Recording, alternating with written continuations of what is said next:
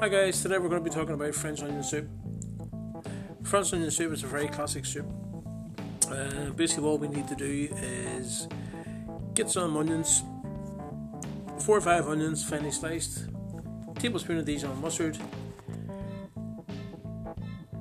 pint of, be- pint of beef stock, uh, one tablespoon of Dijon mustard, one tablespoon of sugar, and a couple of spoons of olive oil or vegetable oil. Method is very simple. All we need to do is get a pan on the stove, very very hot. Add in your oil or vegetable oil or olive oil. Preferably, if you can, guys, try and use vegetable oil. It's much better. Okay, just for the soup. Fry in your onions. Cook for four to five minutes. Add in your sugar. Allow the onions to slightly caramelize. You'll see them starting to darken, which is very good, which is what we want for this sort of thing. Okay.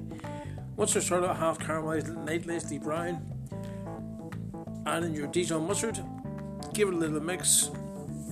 Um, add in your what I would do. I didn't add this at the start, but I should have added it for you. Is add a little bit of dried tarragon.